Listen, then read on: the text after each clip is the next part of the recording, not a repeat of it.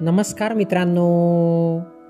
मित्रांनो मी मंगेश कुमार अंबिलवादे तुम्हा सर्वांचं वाचनकट्ट्यामध्ये मनपूर्वक हार्दिक स्वागत करतो.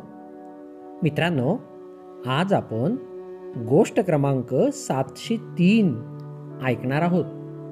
आज सचिन वावरकर अमरावती यांनी संकलित केलेली अपमान ही गोष्ट आपण ऐकणार आहोत. चला तर मग गोष्टीला सुरुवात करूया. एक मूर्तिकार मूर्ती पुतळे अगदी हुबेहूब बनवी. ज्याची मूर्ती किंवा पुतळा तो तयार करी. ती व्यक्ती किंवा देव प्रत्यक्षच त्याच्या चित्रशाळेत अवतरल्याचा भास होई. त्याने खुर्चीवर बसलेल्या व एका हातात काठी घेतलेल्या रखवालदाराचा पुतळा तयार केला होता. त्या पुतळ्याला तो दररोज रात्री झोपण्यापूर्वी आपल्या घराच्या पुढच्या फाटकापाशी नेऊन ठेवी. तो इतका हुबेहूब होता की खराखुराच रखवालदार. पहाऱ्यावर बसला असल्याचा चोर किंवा दरोडेखोरांचा समज होऊन ते त्या मूर्तिकाराच्या घराच्या आसपास फिरकण्याचा विचार सोडून देत. नामवंत कलावंत म्हणून त्याच्या पन्नाशीच्या साठीच्या व पंचाहत्तरीच्या वेळी त्याचे अनेक शहरातून सत्कार झाले होते. आता आपला शंभरी निमित्त जंगी सत्कार व्हावा एवढी एकच इच्छा त्याच्या मनात उरली होती. म्हणून तो प्रकृतीची फार काळजी घेत होता. यमदूताला हुलकावणी देण्यासाठी त्याने स्वतःचे नऊ पुतळे तयार केले होते. अगदी हुबेहूब स्वतःसारखेच. एकदा त्याला आपल्याला न्यायला आपल्या घराकडे काही यमदूत येत असल्याची चाहूल लागली.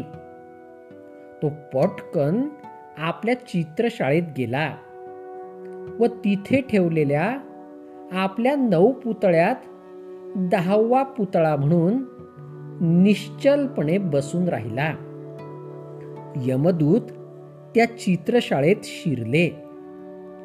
पाहतात तो तिथे एकासारखे एक असे दहा मूर्तिकार. काही म्हणजे काही फरक नाही. यातल्या कुणाला घेऊन जावे? हा त्यांच्या पुढे पेच पडला. तेवढ्यात त्यांच्यापैकी एक डोकेबाज यमदूत आपल्या सहकाऱ्यांना मुद्दाम म्हणाला बाबांनो असे गोंधळून जाण्यासारखे काय आहे? कारण खऱ्या मूर्तिकारात जे एक व्यंग आहे ते त्याच्या बाकीच्या नऊ पुतळ्यात दाखवायचे राहून गेले आहे.